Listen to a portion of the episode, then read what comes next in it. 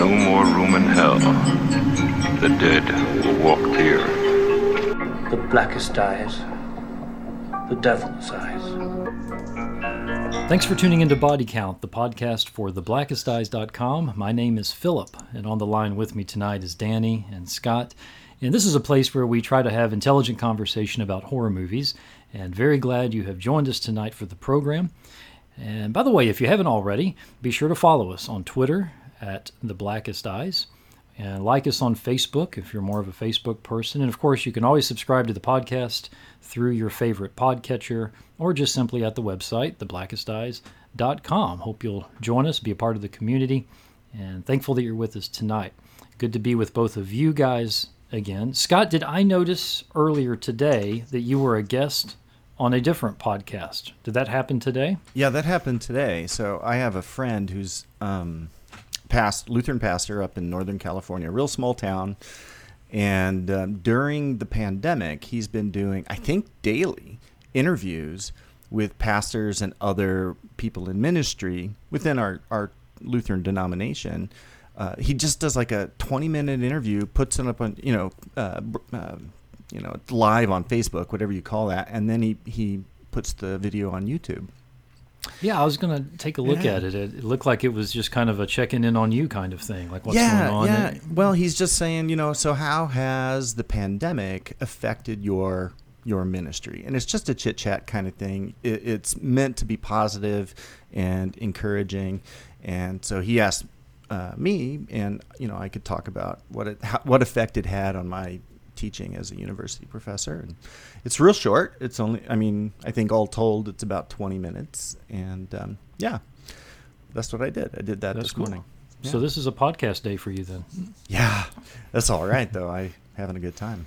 Yeah, absolutely. And Danny, what's happening in Eastern Kentucky, my friend? just dealing with uh, quarantine and isolation, and uh, same as it has been for about two months. Yeah, yeah. But school's all over, and It is. I'm in a slight, um, a slight period of uh, of relaxation before my uh, summer classes fire up uh, in a couple of weeks. very cool. Well, tonight we get to review kind of a different film, uh, something that's going to be uh, just a bit different than what we've done the last several weeks. We've been reviewing quite heavy movies and themes that are rather dark. Uh, but tonight we're going to do Time Lapse. And Time Lapse is an American made film directed by Bradley King, uh, released in 2014, so a six year old film. It stars Danielle Panabaker, Matt O'Leary, and George Finn.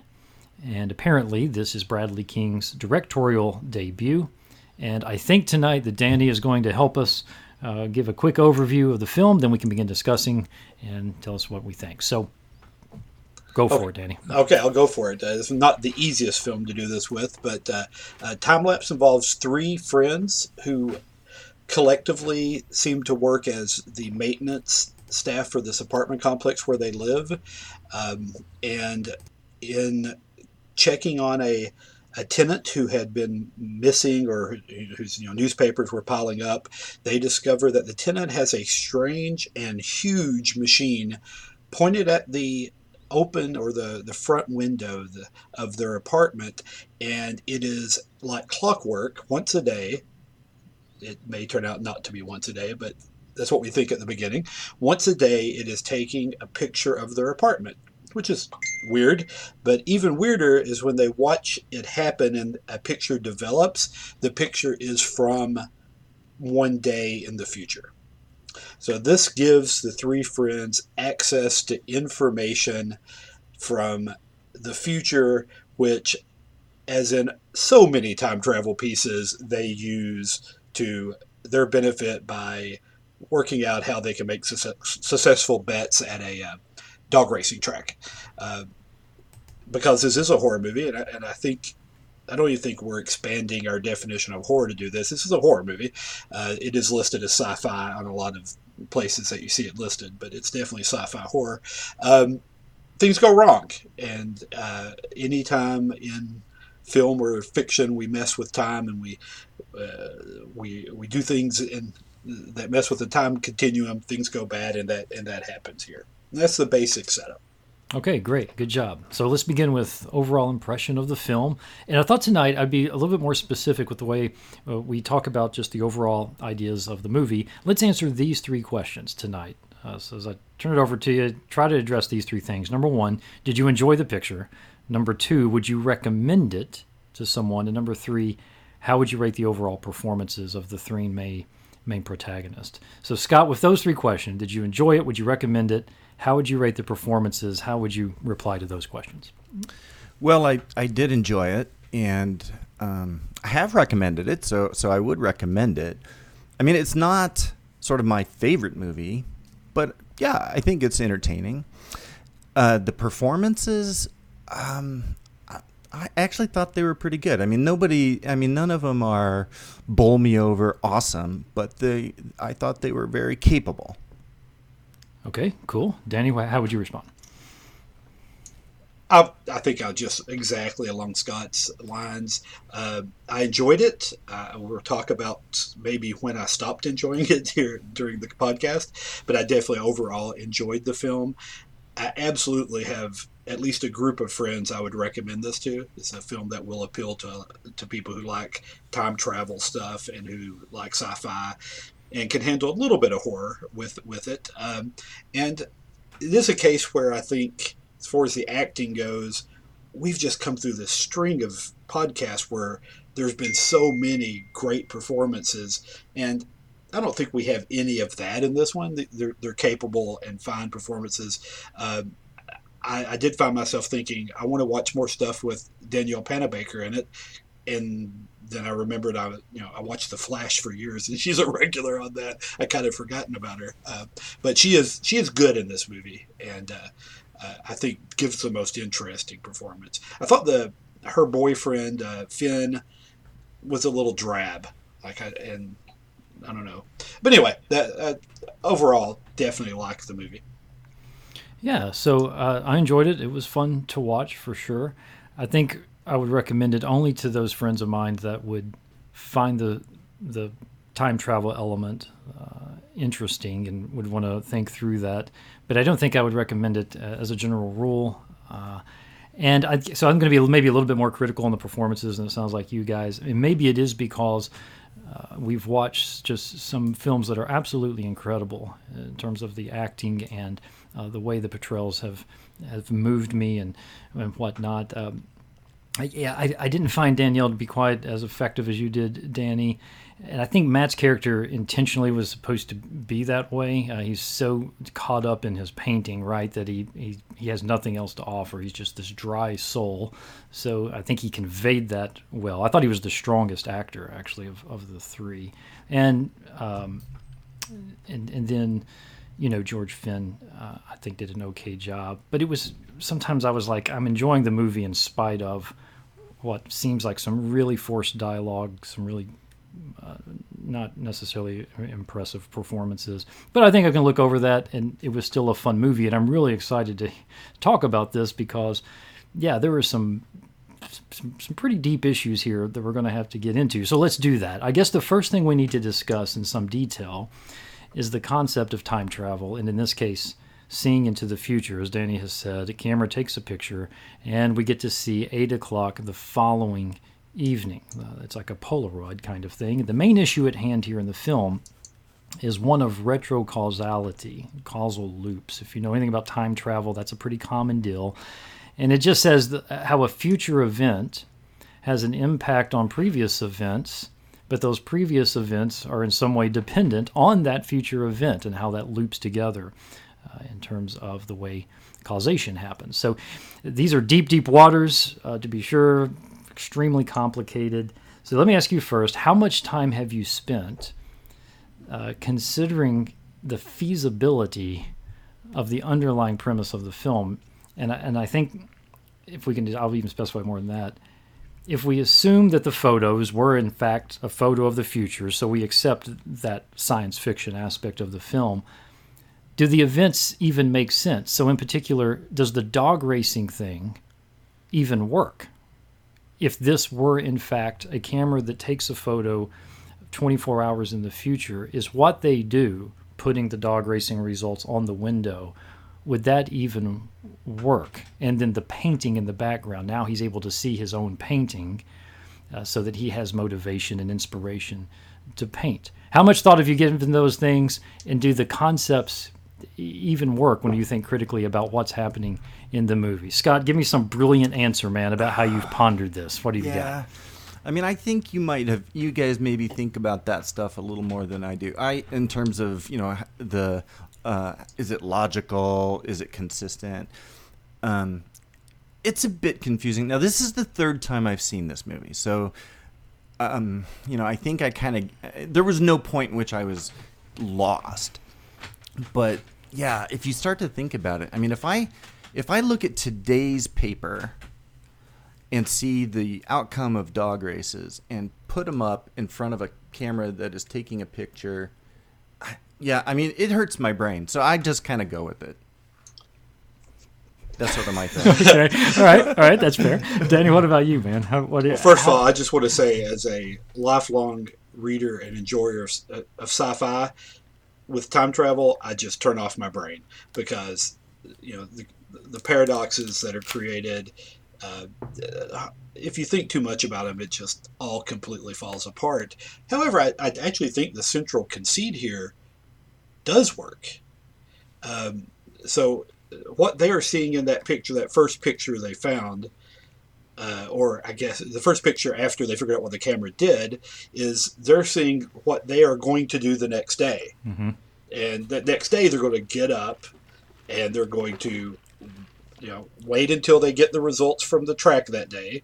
And it was eight o'clock at night that they were doing it. So at some point that day, they're going to get the results and they're going to to write those on the the the window. That is the initial event that started it. From that point on, the pictures they develop, they just have to, you know, copy those numbers over each day.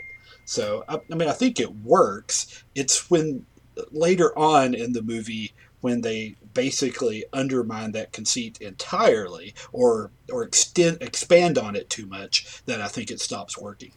Yeah, the reason I think it's an important question to deal with a little bit is that the end of the film relies heavily on this premise. And as a matter of fact, it even takes it in a little bit different direction. So if you're not tracking with what they're doing, the film is supposed to be a, a powerful gotcha moment. Uh, it kind of hits you in the gut, uh, thinking that things are actually going to be okay and then right at the last moment no it's not and here's why but you have to understand why if you don't if you haven't been tracking or at least somewhat thinking about why this whole thing works the end of the movie is going to be completely lost on you.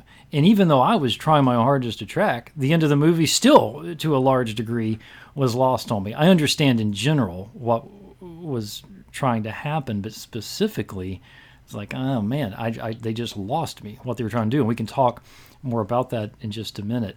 So yeah, if you if if if, if you don't want to go like super deep on the forward thinking thing, we can. But I'll just say this: the first picture they saw was the coat rack falling, right? And then that happens that evening. That's when they figure out that the photo is taking, uh, the camera is taking photos 24 hours in advance. Do you all remember what was the next photo they saw? Scott, did you watch it today? What was the uh, next yeah, photo they saw today. after the coat hanger thing? Um, I, you know, I can't, I can't draw can't it out of my head. No, sorry. Okay.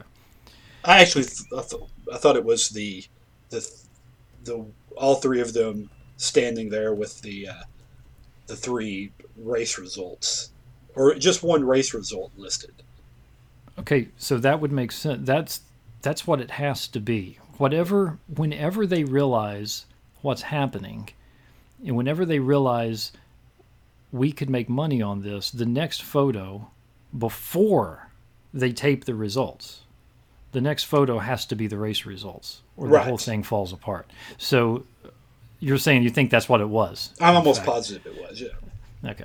Because if, if that doesn't work then the, the rest of the movie doesn't work. And i meant to go back and look and make sure but that's the only way it works. It's it's before they post the things on the window they have to have already seen the picture of what those things are going to be right and so here's my problem with uh, with that premise. Uh, I love the premise, so uh, so I have to turn off my brain because what they then have to do once they from that point on once they get a photo is make sure that they're able to recreate that photo perfectly at well they think that right that's what their their thought is uh, and they they manage to do it. And life is too chaotic. There's just too much.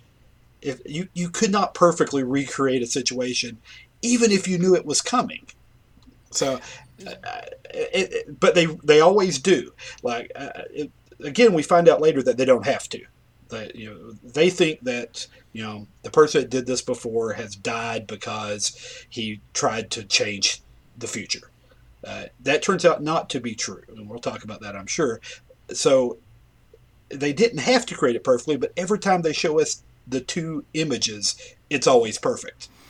Yeah, so at the beginning, until you realize, as you say, in fact, you did not have to make it perfect, but at the beginning, the movie does not answer for us which direction the movie is using philosophically as it as it pertains to our futures because there's two ways you can go here. One is absolute fate that what's going to happen will happen and there's no way to alter the future. It is going to happen. So that the photo is a glimpse of the future, but there's no way to alter the future. So even if they wanted to do something different, they wouldn't be able to. That's the way it was going to happen. So when they start saying we have to recreate it exactly, what I'm thinking in my mind is, well, you don't have a choice anyway. Once you get, and a couple of times it worked out that way. He forgot, remember when he, he was painting and he, he kind of got caught up in his painting and what he was doing ended up being what the photo was doing, but he wasn't even thinking about it because he was so caught up. It was like, well, you know, fate. But then most of the films we think about, Terminator, Back to the Future, the whole phrase is there is no fate but what you make you remember in the Back to the Future films, the photo, the Polaroid would change based on what was happening in the past or even in the future. And so the idea is you can alter and you can change time. That's eventually where this movie goes as well. But at the beginning, you don't really know that. You don't know what philosophy the film is taking as it well, pertains it, to fate. It appears that they think they have free will, but fate is actually determined, right? That's so right. It seems yeah. like the film is deterministic, but they think they're in a world with free will, and it turns out they are, and they make all the wrong decisions. They make the wrong decisions. Yeah. Any uh, anything to add there, Scott? Yeah. Uh, so. Um, as I'm trying to put it all together in my head right now, I'm thinking of a couple things uh, that, that, that Danny mentioned just a second ago. So they they think that the guy who invented the uh, you know the camera it's actually a really giant machine but it's essentially a polaroid camera that he messed up somehow um, recreating or he, he he messed up the timeline somehow and that's why he died because uh, they find his corpse in his storage locker and it's you know the cause of death is really strange right because his, his corpse is all looks like it's been burned, but his clothes are not scorched. So they think that he did something which threw off the timeline, and that meant he had to die and shrivel up. And then when when uh, Callie, the the female, when she says when she she tries, I mean, you know, she gives it on the back of a napkin. She kind of draw or something. She draws out. This is how it's going to happen. You know that if we don't if we don't you know recreate if this doesn't happen exactly like it says in the in the photograph then our future ends so um yeah they kind of mess i mean it, it goes back and forth and so that's why it's confusing right that's what i was saying there's ambiguity as yeah. to how the film is trying to get us to understand what this future photo really means uh, as Danny says, at the end of the day, it seems like there's a certain kind of fatalism that happens, mm. but you don't know for sure. You're not really sure exactly what, uh, how the photo works, and I still don't know either. And by the way, let me just get the, the let me ask you this: How have they never noticed this 700 ton camera pointing right into their open window? Is because obviously the blinds had to be open over there. The blinds had to be open on theirs. Uh, they had take hundreds of photos, as we find out. It seems like at some point they would have recognized this massive thing was pointing right in their living room. They, they do mention one of the characters does mention. I guess that explains the blue light we kept seeing over there. Oh yeah, that's Oh, I don't They- even remember that. Yeah, line. they do Who, say that. Who says that? Okay. Right. Yeah, one of them does say, "Oh, that explains why we've, you know, the yeah blue or green light we've seen, uh, you know, through the window." And I will also say that when you look at, he had a big wall with all the Polaroids on it, and at least eighty percent of those the blinds were closed, so it wasn't like they had their windows open. the other Uh, the whole time, I see. Right, right. Well, my one of my questions is why did he point it there? I mean, if you are making, why did he point it through his uh, window into the window of the apartment across from him? I mean, there's no. an- He could have pointed it at anything, right? In his own living room. Exactly. I mean, you get that he wanted to see that he would observe the next day to see if it matched, and uh, you could see how that would you know frame it for him and stuff. But he could easily have done that. I guess it's just so huge. Yeah, true. Yeah. yeah. I mean, Yeah. it's uh, and, I mean, it's an interesting. They made some interesting choices. I think that the director was also, if I'm right, am I right that he was also the screenwriter? Maybe him and one other guy. And um, I mean, we don't know anything about this guy, the who made it, the um, uh, Bezzerides or something like that, Mr. Bezzerides. They said something about him being a scientist, but that's not really explained. Um, he seems to have invented the this means of peering into the future. Then later in the movie, we have a colleague of his, a woman, who shows up because he sent her a letter saying something and sending a photo and explaining what he's discovered. I would have liked to know more about him, especially since um, the credits list John Rhys-Davies as Mr. Bezzerides. And as we talked about before we started recording, I don't think he appears in the whole movie except in a photograph. And that's a to me a shame. I, I think it would have been kind of cool to have a little more backstory on him. You actually Yeah. wonder if it you know something ended up on a cutting room floor. Or, Hmm, because it's very odd that you'd have a star that big be the uh, you know a, a- one photo.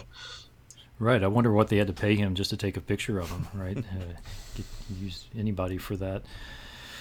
So let's talk about though the death, uh, how he was killed. As we've already mentioned, it was initially assumed uh, that he died because the he, he screwed up the space-time continuum.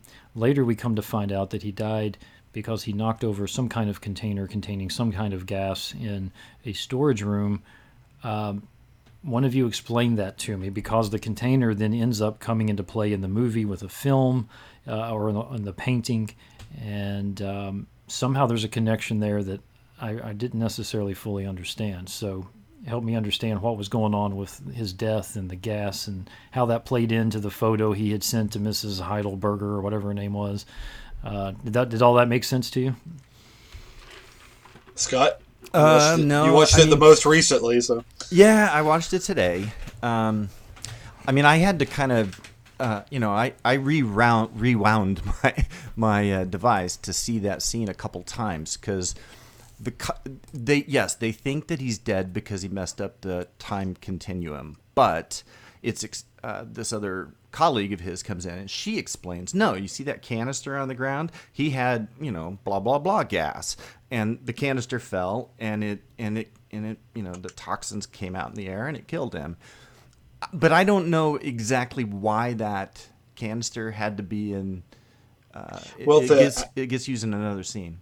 Right. Well, so the the reason he was scared is he saw the picture, and there was blood on the window, and the in the painting was a painting that symbolically was that chemical in the storage room.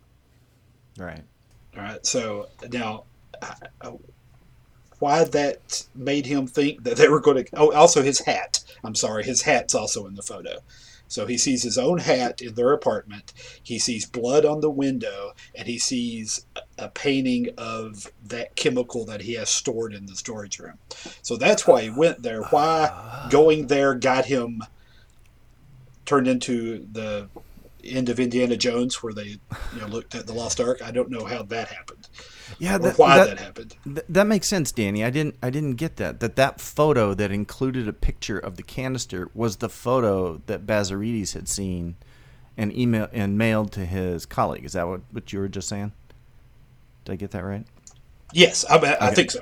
Yeah. Yeah, I which, get it. which of Okay. course makes no sense if we we maintain a strict 24 hour period because multiple days had passed between when he died and they found his body. So that's when we learned that that he, the scientist, could maybe not put it anywhere he wanted, but was experimenting with seeing farther into the future. Yeah, they said yeah, th- that was explained that that he had settings where he could adjust, you know, a week in the future, a month in the future, and and uh, Jasper and, and his yeah, female scientist friend says specifically that she doesn't know if he could pick a time in the right, future, but right, just but any that- old time, right, right, but he could change how far it was. yeah, something like that. Right. So you see your own hat, you see blood, and you see a container that reminds you of deadly gas that's stored in this basement. Probably the best thing to do then is to go, go- down in that room, shut the door, and just see what happens. and try to get some of that gas. Yeah, and it, yeah, because his death was totally accidental, right? I mean, he wasn't killed. He didn't uh, interrupt the time continuum, and that caused his death. But it was just sort of a fluke. But yeah, it's yeah, it's absurd to uh, so many dead ends in, in the logic. I think. um Yeah, what else? You know, it, it's interesting. The the movie. I don't know what the budget was for this film. I, I wouldn't be able to find it, but it's it basically takes place in one apartment. Uh, really, there's uh, you get to see his apartment a couple of times, and we see the storage room, a little bit of the outside area of this community. But basically, it's in one apartment. But you know, it doesn't feel. Um, it doesn't feel like you're wanting to see more. I, I thought the movie did well in that regard. I, I as I thought back on it, I thought you know there really wasn't much there. There wasn't many settings. There there wasn't a whole lot of uh, different things to see. But it didn't bother me. What about Yeah, you guys? Did, did that one location bug you? No, it's very. I mean, it's it's a tight story, and the setting makes sense for the story they're telling. And it also, I think, it looked pretty good. It did not look super low budget. The cinematography was, you know, spot on. I like the prop design. The uh, the giant camera is really cool looking, um, and I mean it. You could see how it would have been pretty cheap to make for the for the you know for the studio for the, the filmmakers, but it still looked cool. Had a sort of a almost a steampunk kind of feel to it. Uh, so yeah, I thought I'm, I'm I'm absolutely fine with the production value and the uh, and sort of the. I don't know what we would have benefited from, you know. In, in maybe in a Hollywood movie, we would have seen her going through her papers in London and then jumping on a plane and all that stuff. But I don't think any of that really would have benefited the movie. Yeah, it felt to me um, like it could be a stage play, and there's sort of an I don't know. I kind of liked that. I liked that it was mostly in their living room. You get glimpses of other rooms or other places, but not much, and it's mostly in their one spot. I, it seems more intimate. It it it's it it's not you're not distracted by all the um, you know externals and, and background you, it's really just about the these characters and their dialogue and how they descend or how they turn on each other and so on. Yeah, in the end, it's a character study, right? It is, and yeah, the sci-fi stuff is just, you know, it's it's just what it is, right? It's not it's not actually the folk. Kind of like The Walking Dead always says, it's not about the zombies. This this is not really about time travel or time manipulation. It's about what you know, a certain amount of power, what lust for money, what this does to these three characters. Yeah, we have two. uh, You know, from um, what's Daniel Panabaker's name in the movie? Yeah, Callie. Callie. How could I forget that? My daughter's name's Callie. Um, Callie, you know, the way that he kind of entices, the way that Finn, or not Finn, uh, Jasper kind of entices Callie is you, you can stop working, you don't have to do this job. But really, the, the primary two uh, motives for wanting to continue to pursue this idea was the betting because he wanted money. Money was one of them, but the other was much more artistic, right? And I, I don't know if that's realistic or not, but for Finn, it was the idea that he was going to get rid of this artistic block that he was in, and now he's able to paint and do what he wants to be doing, and he's finding joy in that again. Whereas the whole time, what Callie is desiring is for him to be able to find joy in her. And we come to find out that she is attempting to manipulate the entire movie, as it were, in order for his attention to be brought back to her.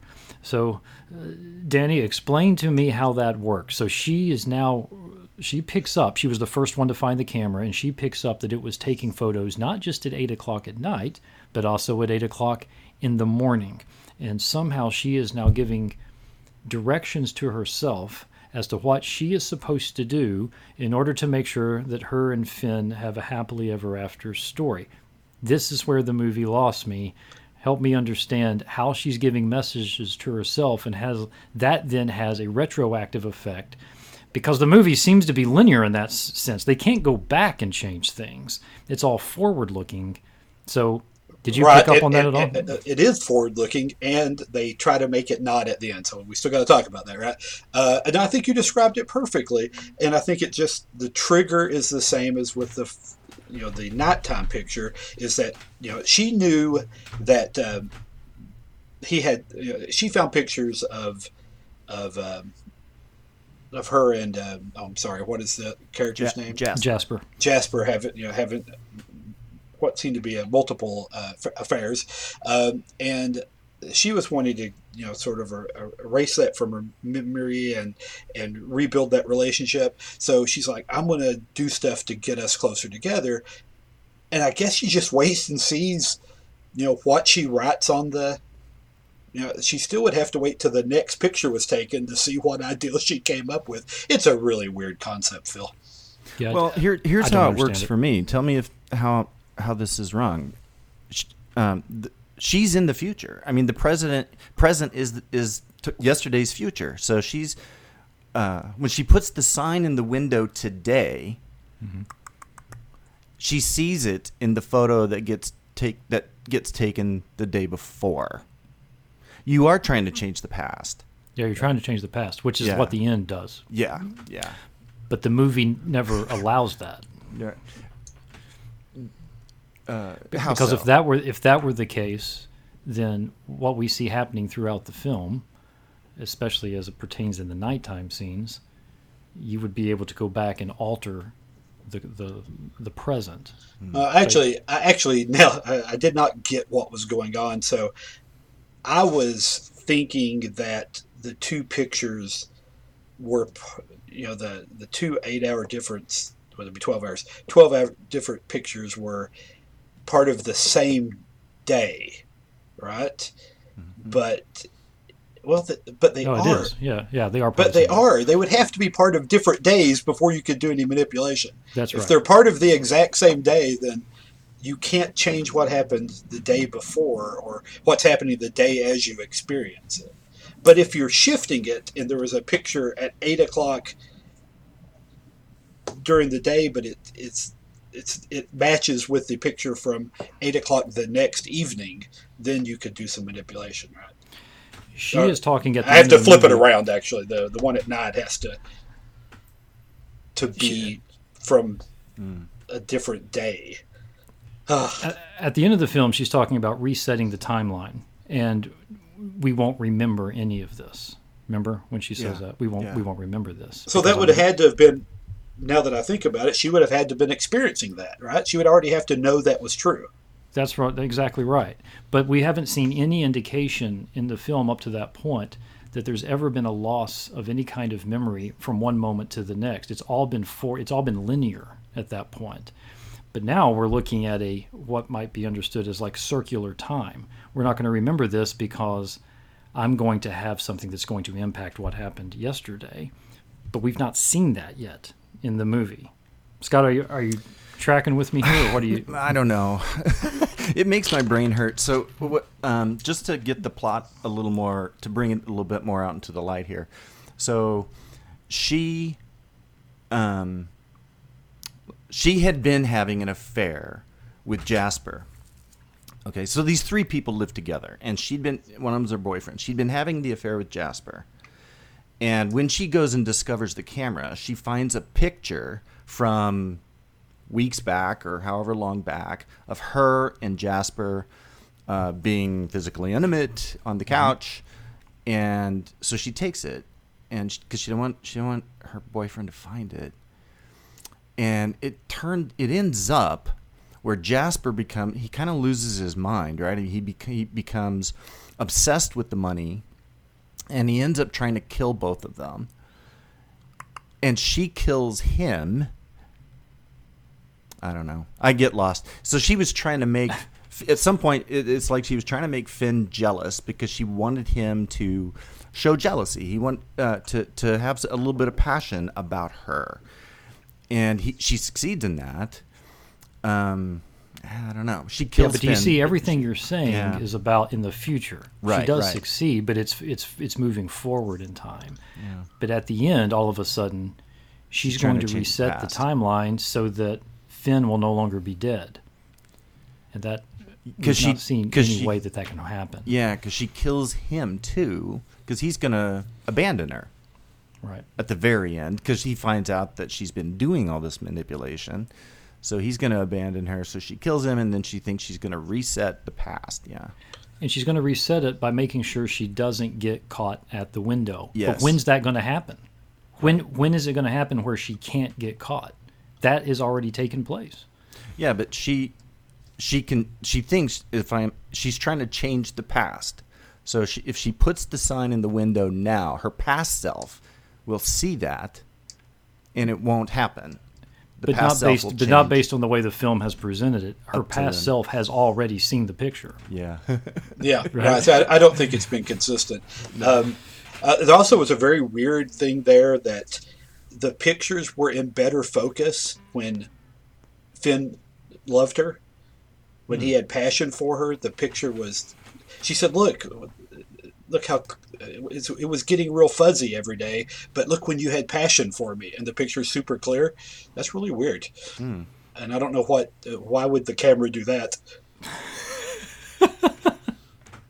Yeah, I didn't, Yeah, I didn't catch that. I didn't I didn't even know, know if I heard that. That did happen, right? Yeah, I, I I totally take your word for it. I don't know. I, I was probably I think I missed half the dialogue because I was like, "What? Just, what was that?" I'm not Maybe, sure. maybe she was running over and polishing the lens, you know, to, to make it clear.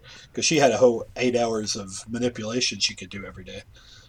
Which also they never noticed her doing that, Right. Except They there despite the fact the- that they all seemed to stay in the same room for the entire movie together. it- but but there was one scene you remember where they'd had the party, Yeah, and then the next yeah. morning, uh, the the boyfriend Finn is surprised that she's already up. yeah. You're up early, so you know I, I think that was an allusion to the fact that she got up early, and Right. was doing Right. something. Yeah. Uh, but as we've already said, so if we can put all of those things kind of to the side for a minute, it does seem like character development, descent into madness, conflict with one another, attempting to make our futures something that maybe they were never intended to be. This is clearly the theme, ultimately, of the movie. And so, from a worldview perspective, um, the fear of our future is, is a haunting reality, a desire to make sure our futures are crafted in such a way that we will have purpose and have joy and have happiness. Uh, but would we really be better off knowing what is in front of us? And so the film gives us a glimpse of how quickly the human condition, right, would uh, attempt to exploit and manipulate circumstances in order to meet a standard that we think is most acceptable to us and best for us. Not necessarily worried about the implications of our neighbor or but what's going to be best for us. And so it would never work. Uh, I, from a, a faith worldview, God's given us the moment with hope for the future, but He's given us uh, the moment. Do you guys know a name um, called Elisabeth Elliot? Do you know who that is? I don't think I do. Elisabeth Elliot was the wife of a missionary uh, who was very famously killed for the work that he was doing uh, among a group of unreached people in South America. And he finally landed his plane, uh, Jim Elliot. He finally landed his plane, and uh, the first time that he touched down, things went wrong, and he, he and his team got speared by these.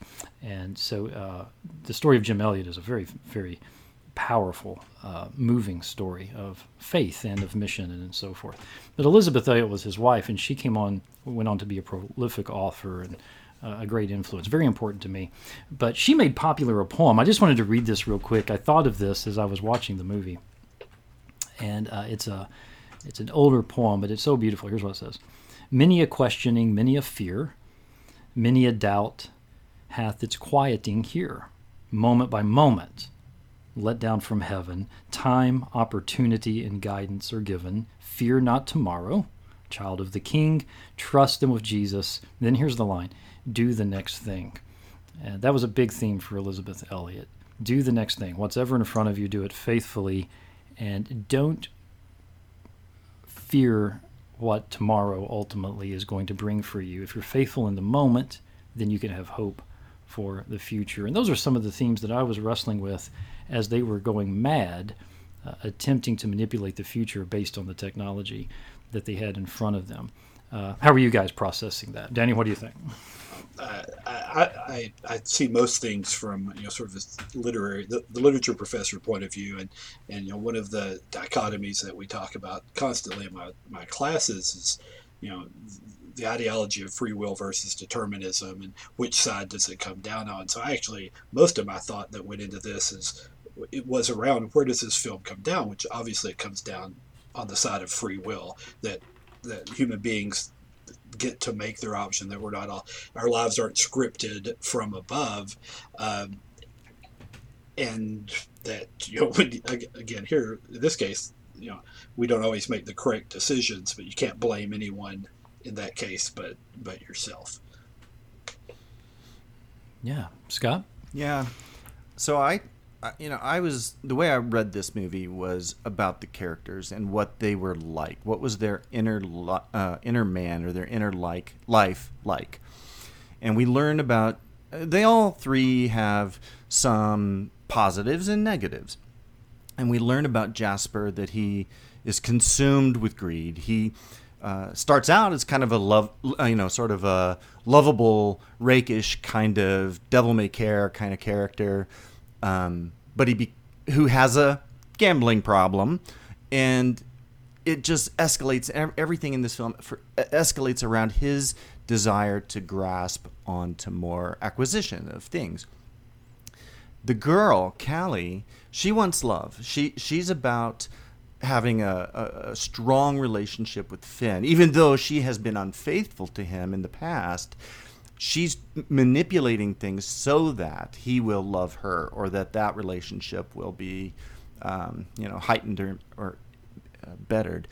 Finn to me is the guy who is has as much as any of them do has has integrity. Because from the very beginning he recognizes that this can be dangerous. We probably should just call the police. As soon as we find the scientist's body let's call the police even though they know they have this machine that can do something really weird he's not immediately thinking about how this can help him. He does when he fig- when he realizes that it takes a picture of his blank easel and shows him what his well of his easel and it shows him a picture of what his painting will be tomorrow and so that makes him uh, be able to break through his creative blockage.